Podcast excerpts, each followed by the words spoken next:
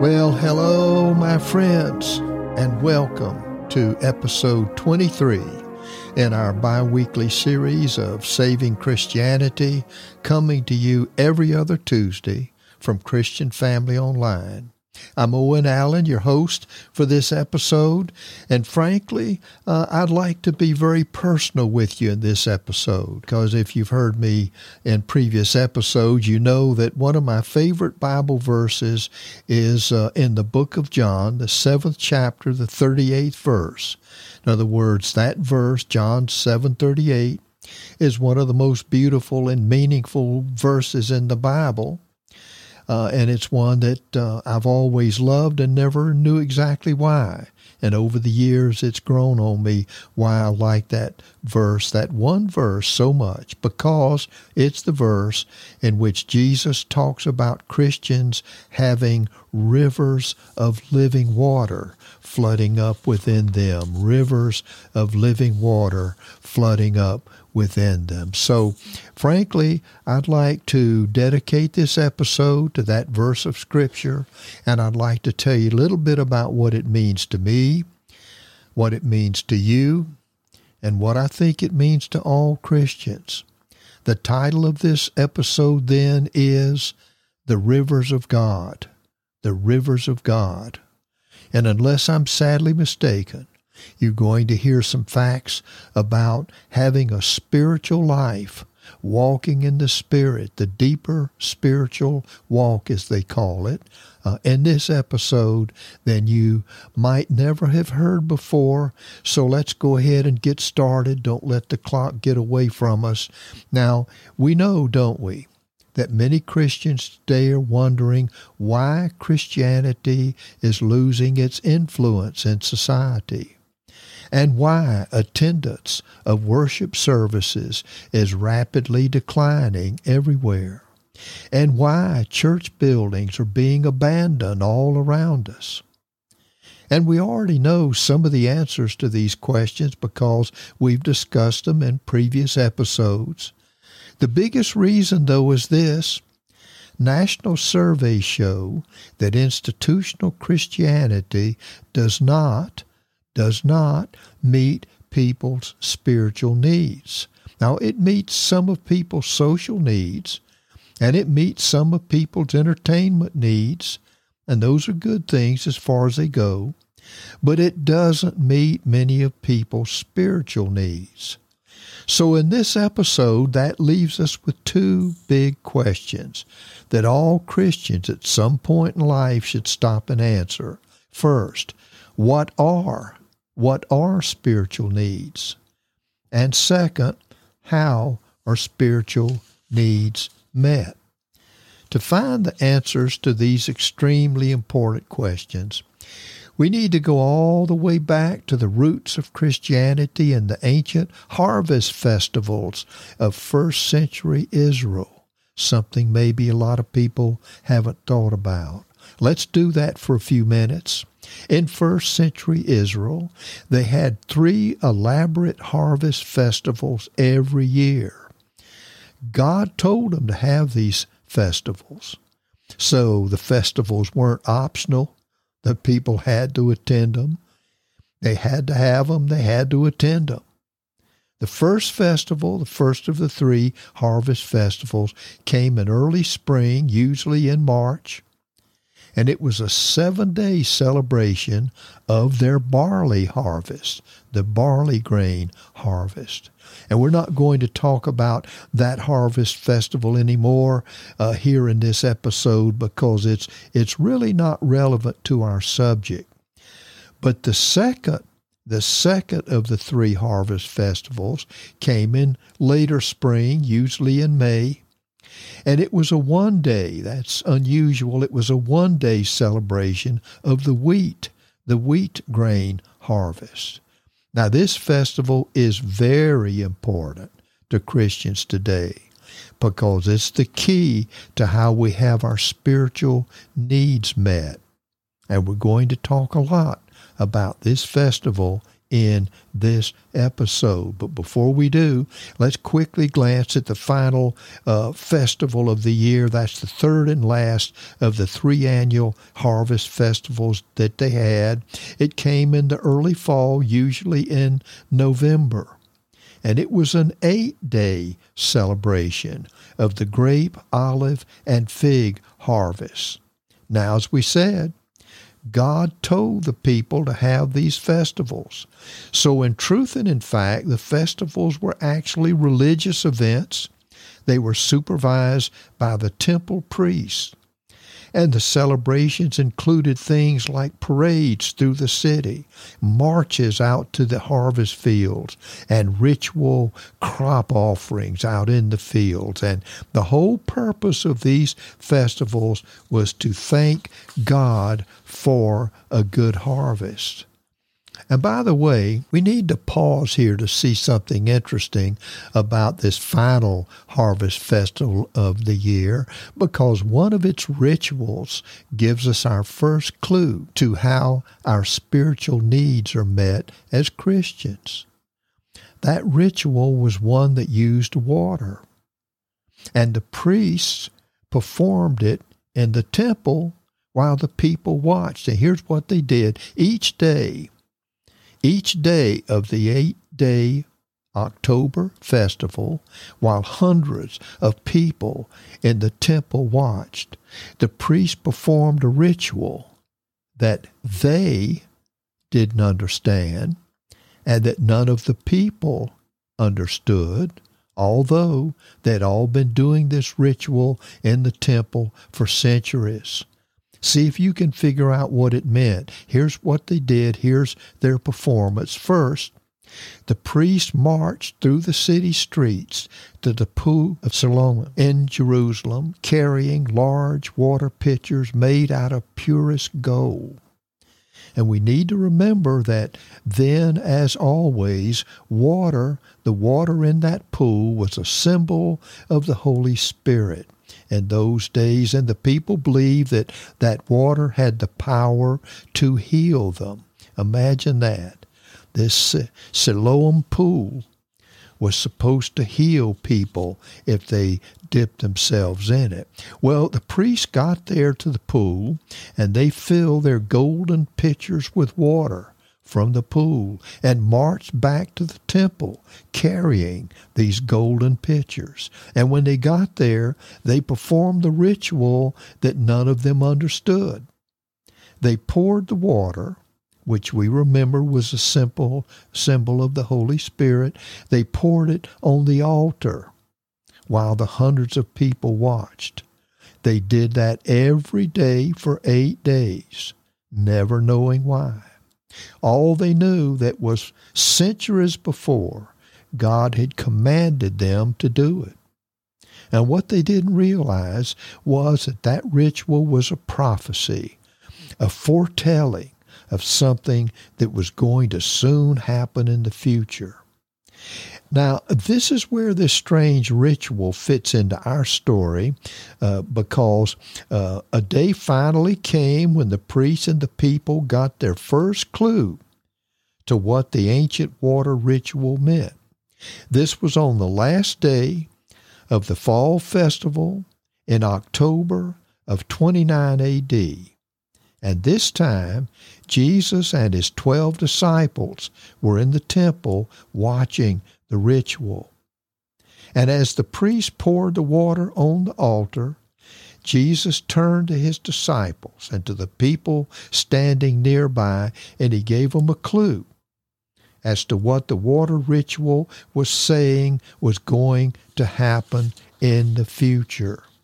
And remember, I say again, water was and still is today a symbol of the Holy Spirit. And the clue that Jesus gave them standing there in the temple is recorded in the scripture and that's that scripture that's one of my favorite verses John 7:38 and here's what Jesus told the people as they watched the priest pouring the water on the altar and I quote whoever believes in me as the scripture has said rivers of living water will flow up from within him or her.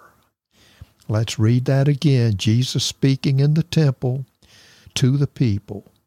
Whoever believes in me, as the scripture has said, rivers of living water will flow up from within him or her. Now, mercy, what did that clue mean? The truth is that Jesus' words were a prophecy. As I said, they were a forecast, a foretelling of an event that was about to happen in the near future. But what was it? What was it that was going to happen in the near future? Happily, one of the disciples, the Apostle John, was present in the group in the temple that day. And he's the one who wrote down the record of this event. And that record is in the New Testament today. We can read it right here again in John chapter 7. And the important thing is that John explained the prophecy about the living water in the very next verse. And here's what John said the prophecy about living water meant. In verse 739, here he goes, I quote, By this, in other words, by the words living water, by this, Jesus was, was referring to the Holy Spirit, whom those who believed in him were to receive later, because up to that time the Spirit had not yet been given. Now that's a lot, and we would say that would be in parentheses explaining the previous verse where Jesus said rivers of living water will flow up within people who believe in him. By this, by the words living water, Jesus was referring to the Holy Spirit, whom those who believed in him were to receive later. Because up to that time, the Spirit had not yet been given. Think about that. That's deep, heavy stuff. So, Jesus' prophecy in the temple while the people were watching the ancient water ritual was a forecast of what? Of the day of Pentecost, which we're going to talk about here at length. It was going to be the day that the Holy Spirit came to earth from heaven. And when that happened, when it did happen seven months later, it would be the foundation day or the birthday of Christianity. On that day, the Holy Spirit would leave heaven, he would come down to earth, and he would start indwelling people. Indwelling people. Why? To make them Christians.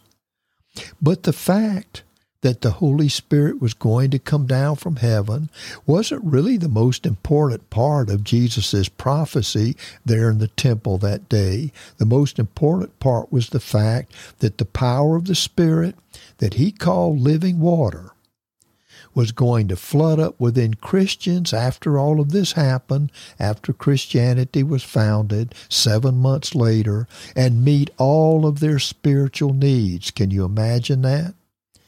meet all of their spiritual needs. Let's slow down and think about that for a second. Let's ask ourselves a, couple of logical questions. What would happen to people if the Holy Spirit flooded up within them? Would they talk differently? Would they think differently? Would they act differently? Would their spiritual needs be met in new and different ways? These are important questions, don't you think?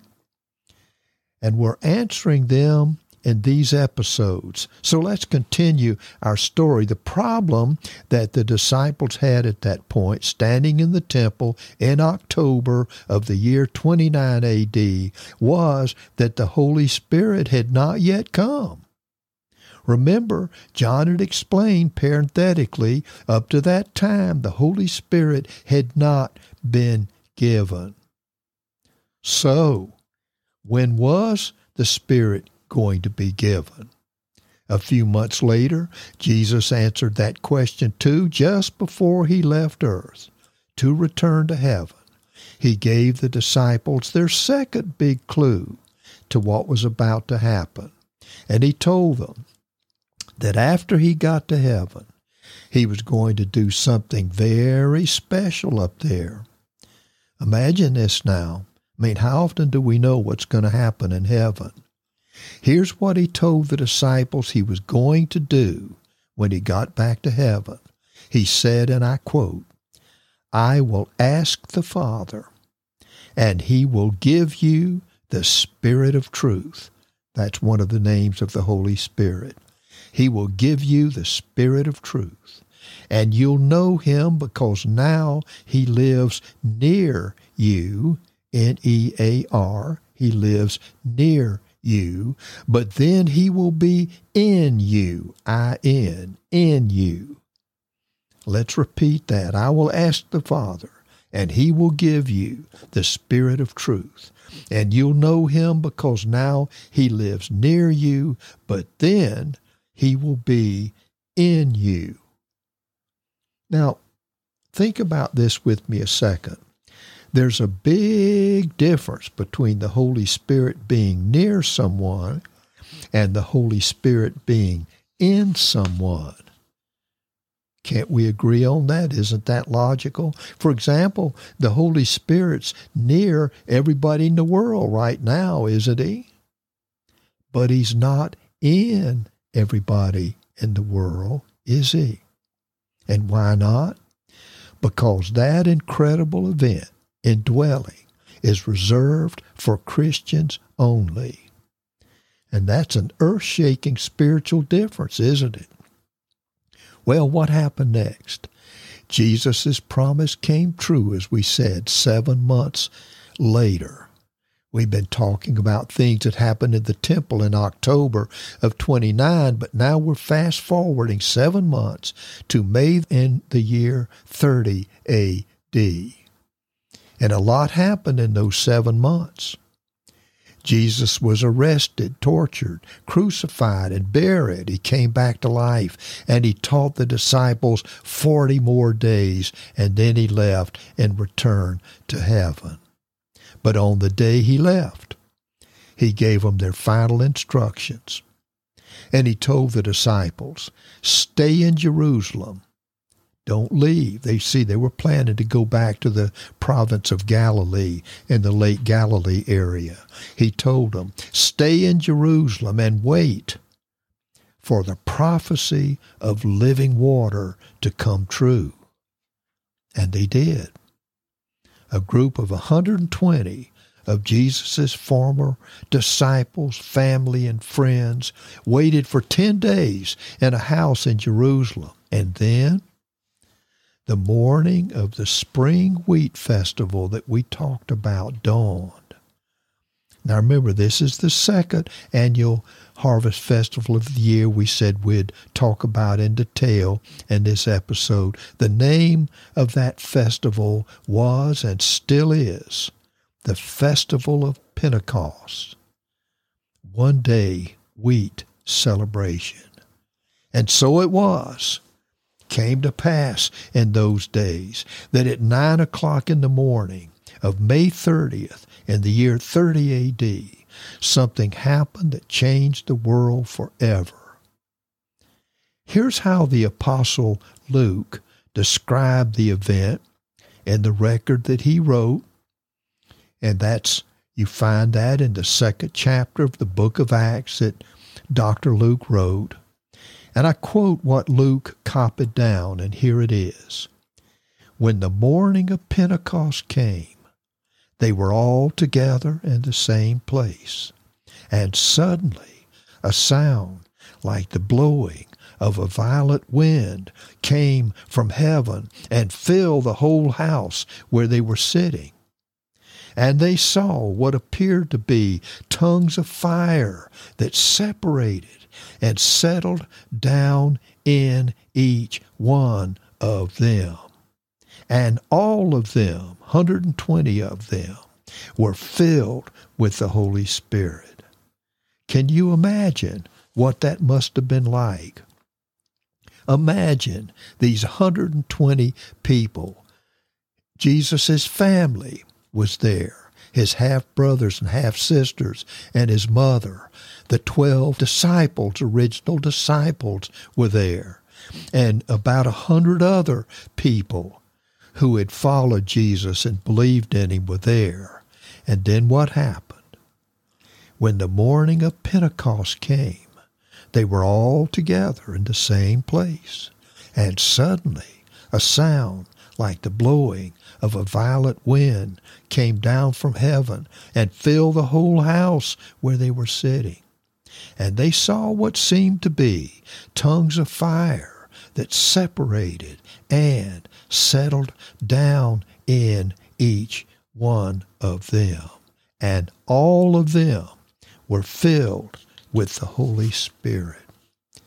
And for the first time in world history, the first time, a group of 120 people was indwelled by the Holy Spirit. The Spirit was no longer near people. Now he was in people. He was in people who believed in Jesus exactly as Jesus had promised seven months earlier in the temple. But you know what? There's a lot more to that story. The next thing that happened was the Apostle Peter stood up on the flat rooftop of the house where the first world's uh, first indwelling in the world had occurred and explained to a crowd of 3,000 people in the street below who had been attracted by the noise and the sight of the fire and explained what had happened. And here's what he said. He told them, he told them exactly what we're saying in this episode. He told them that Jesus had left earth and returned to heaven, and then this is what had happened in heaven, and I quote again He, that's Jesus, He, Jesus, received from the Father the promised Holy Spirit. And He, Jesus, poured out, notice those two words, poured out what you now see and hear. Does that sound familiar? Where have we heard the terms pouring out before? Well, we heard it earlier when the priest poured out the pitchers of water on the altar, right? So the pouring out of the Holy Spirit on the morning of Pentecost was the fulfillment, the completion, the fulfillment of the water ritual that the priests had been performing in the temple for centuries and didn't know what it meant. Well, what did it? What did it mean? Why is Pentecost morning important in world history? More than that, more than that, why is Pentecost morning uh, important to you and to me today? Well, here's the answer. Pentecost morning is important today because that morning is the birthday of Christianity. What happened at 9 o'clock that morning, May 30th, 30 AD, was the birthday of Christianity. That's why many Christians today hold special worship services on what they call Pentecost Sunday. They're actually throwing a birthday party for Christianity. They're celebrating the day Christianity was born, but more specifically, they're celebrating the day the Holy Spirit came down from heaven for the first time to indwell human beings and meet all of their spiritual needs. You know, speaking of birthday parties. Today, the official color of Pentecost Sunday in many denominations is the color red. RED red, because that's a symbol of fire, the color of fire. And in many denominations, the members that morning wear red clothes to the Pentecost Sunday service. I've done that or they hang up red banners, or they cut a red cake, or they light red candles, or they even drop red flower petals from the ceiling on their members. And all of these things celebrate the fact that the Holy Spirit came to earth that morning and founded Christianity. So let's pause here a second and understand what Pentecost morning means to you and me today. Here's the lesson. That morning gave us a definition that changed history. It's the definition of a Christian. Listen to this. A Christian is a person who's indwelled by the Holy Spirit because he or she believes in Jesus and has dedicated his or her life to him. A non Christian is a person who is not indwelled by the Holy Spirit because he or she does not believe in Jesus and has not dedicated his or her life to him. So, what this definition means I just have to tell you this is that Christians are different from all other people and from the members of all the other religions. Well, how are Christians different? Christians are different because they're indwelled by the Holy Spirit, and all other people are not. And that's important. Why? Because it means Christians can have their spiritual needs met. Hang on and non Christians can't. That is, unless the non Christians become Christians. Oh, wait a minute. Let's look. Let's look at this from a different viewpoint. Another viewpoint. It's popular today. I've been told this. It's popular today for people to say that all religions are the same, that all religions are equal that all religions are just different paths, pathways up the same mountain to the same God. That Islam, Buddhism, Shintoism, Buddhism, and all the rest of the 4,000 religions in the world have the same result in your life if you join one of them. Except for one little problem. That ain't true. That's not true because Christianity is the only one of the 4,000 religions in the world in which the Holy Spirit indwells people and gives them a way to have all of their spiritual needs met. No other religion does that, or even promises that, or even mentions that. Christians have rivers of living water in them and non Christians don't. And that's why we gave this episode the title, The Rivers of God. Every Christian has rivers of supernatural power within him or her just waiting to be expressed. And what are our spiritual needs?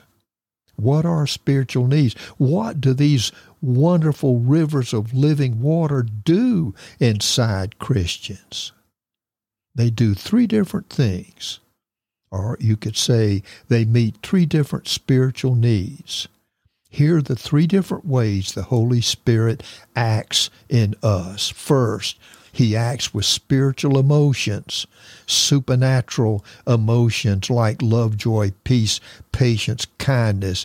And these, of course, create that type of outer behavior in us during the day. So, spiritual behavior. Second, spiritual experiences, such as visits from angels and miraculous rescues from danger and all the rest. And third, he acts with spiritual gifts. Gifts of the Spirit, they're called. Healings, dreams, visions, prophecies, and all the other supernatural abilities. And here's what's important about all of this. These three different expressions of the Holy Spirit in us are the normal Christian life. The normal Christian life. All Christians are supposed to have these three different expressions of the Spirit all day and all week and all month. So, I think we've answered the two questions we asked at the top of the show. Now we know what spiritual needs are, and now we know how spiritual needs are met. That was the good news. But now, at the risk of being negative, let's talk a little bit about the bad news. Here's the bad news. We said Christianity is the only religion in which the participants are indwelled by the power of the Spirit, right? And that's a wonderful thing, but here's the problem. What we didn't say is that Christians have complete willpower or complete power of choice over the indwelling supernatural power of the Spirit. I often say it this way the Holy Spirit works by invitation only. The Holy Spirit works by invitation only. He never overrides human willpower. So, what does that mean? It means if you and I are not open to these supernatural expressions of the Spirit for any reason, we will not experience them. And that means we have a big problem because many Christians have never invited the Holy Spirit to express His supernatural fruit and gifts and experiences in their lives. And personally, I believe that invitation is something that all Christians need to do. We have proof of that too, as we've said many times in this podcast.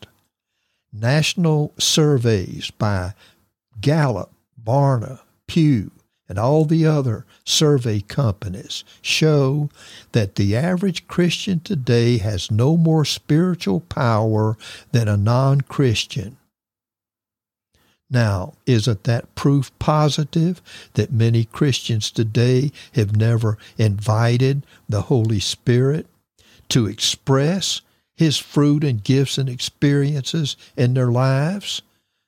I mean, what else could prove it? I think that's true. That speaking of truth, let me pause here and tell you one quick true story that illustrates how the average Christian is living today. How is the average Christian living today? I have a Christian friend who was watching a whitewater rafting movie on TV one night with his wife and they decided they wanted to try whitewater rafting for themselves. As you know, this is, I guess you'd call it a sport where six or eight people get in a big yellow raft and they go down a, a raging river and go over waterfalls and stuff, and it's called whitewater rafting. Well, anyway, they went to the bedroom and got on the computer and went online and they found a company that offered whitewater rafting trips. And so here you've got this website with a beautiful log cabin looking building and a restaurant and a gift shop. And behind it, though, was this raging white river. So they got all excited and they signed up. And on the appointed day, they arrived at this log building at 8 in the morning, in fact, to start their adventure because the trip included breakfast. So they were taken out on a broad veranda and seated at a nice table. And as soon as they got settled, my friend turned around in his chair and looked out because he wanted to see the raging river behind the log building. And there was nothing there. There was nothing behind the log building but a dry creek bed except that it did seem to have a teeny weeny ankle deep stream running through the center of this rocky creek bed. So my friend got up from the table and walked out there. He wanted to see what this was and get a close look at the problem. And sure enough, there was nothing there but a dry creek bed of stones and a teeny little stream running through it. So he was outraged my friend ran back to the table and sat down with his wife and he and he said either they're in the wrong place or the rafting company is a scam. Well, about that time the server came to the table to take their order. So my friend said to the server, Where's the river? Are we in the wrong place or what? And the server burst out laughing. And the server said, No, you're not in the wrong place. When the power plant upstream opens the floodgates at 8:30, you'll have all the water you can handle. And that's exactly what happened. At 8:30, they're sitting there eating their bacon and eggs, and suddenly they heard a roaring sound, and a wall of water came rushing down the creek bed and filled it with clear white water, and they had their rafting adventure after all. Now, what's the point of the story? The point of the story is what I call the trickles of God. We said the average Christian today is no more spiritual than a non Christian. Let me say that a little different way. The average Christian today is only ankle deep in the supernatural power of God. He or she only has the trickles of God. He or she doesn't have the rivers of God. Think about that. Many Christians have the trickles of God. They don't have the rushing, glorious rivers of God. Why is that? Well, I'm sure there are many reasons. One reason is that many Christians have never been told that they need to be filled with the power of the Spirit and enjoy the spiritual fruit gifts and experiences that the Spirit gives us. Or maybe they were told as children or something, but they've forgotten it. They got too busy with life. One day they suddenly realized they were living as mere humans. Listen, Christians are not meant to live as mere humans. And maybe that's where you are today as you listen to this episode out there in podcast land because, look, it can happen to anybody. You don't need to feel guilty about it. It happened to me. It can happen to you. It even happened to the early Christians. Did you know that? People forget. Here's proof of it. The Apostle Paul had to remind some of the Christian small groups in the city of Corinth, Greece, who they were. His reminder is in the third chapter of the book of First Corinthians, but here's what Paul said, and I quote Don't you know that you yourselves are God's temple and that God's Spirit lives in you? Don't you know that your body is a temple of the Holy Spirit who's in you and who you received from God? Down through the ages, Christians have tended to forget that they have supernatural power within themselves. I know that because I forgot. When I was young, I was active in a Christian congregation, but I only had the trickles of God. I didn't have any more spiritual power than my non Christian friends at school had, and I didn't know what to do about it. But then one day, everything changed. I was sitting in a friend's car in my driveway. We'd been in a coffee shop all afternoon reading the book of Acts in the Bible and discussing the miracles that the early Christians enjoyed. And as we sat there in the driveway, we decided that we needed the same kinds of miracles in our lives. So we decided that we needed healings and dreams and prophecies and visions and angels in our lives the same way Paul and Peter and John and Luke and all the other early Christians had them. And so we decided to pray. and we laid our heads on the dashboard and we prayed for God to give us everything that the early Christians had in the book of Acts. Can you imagine?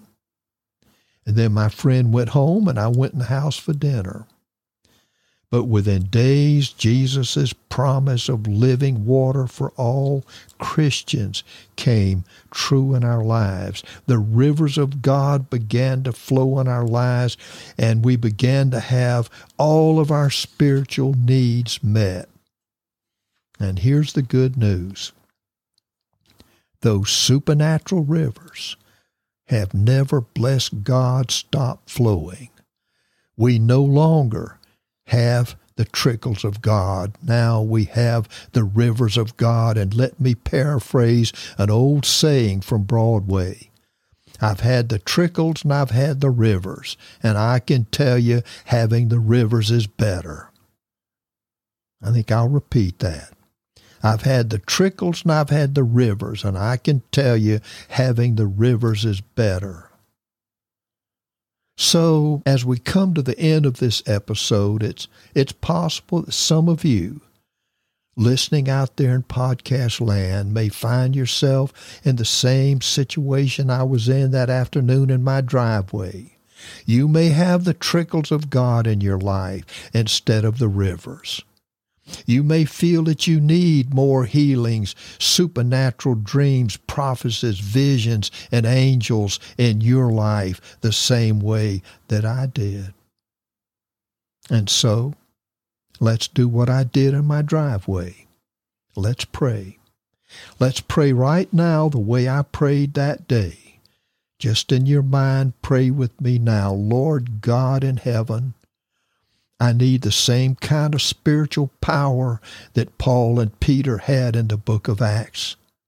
I need the living water that Jesus promised all Christians. I don't want the trickles of God, I want the rivers of God. So I'm asking you from this day forward, fill me with your Spirit. Give me the same spiritual fruit gifts and experiences that the early Christians had and for all the spiritual things you're going to give me. I give you all of the honor and the glory and the credit. Amen. And so now, my dear friend, you're taking the journey too. You're, you've got many wonderful experiences ahead. Believe in them, watch for them, expect them, enjoy them, and remember Jesus promised them to you in John 7:38. That's why I love that verse. And remember, Jesus is the same yesterday, today, and forever. And this means that his promise of supernatural power is real and true and permanent in our lives. Well, I can see by the big clock on the wall that my time is up in this episode but I pray that you've enjoyed hearing about the rivers of God and that your life is going to be flooded and filled with them like that raging white river my friend went down. Remember, this is episode 23 and a script and recording of it are on our website at goscpod.com. But for now, this is Owen Allen speaking for myself and for our intrepid producer Shannon Wolf, saying, May the God of our fathers bless you and keep you and guide you and protect you until we meet again.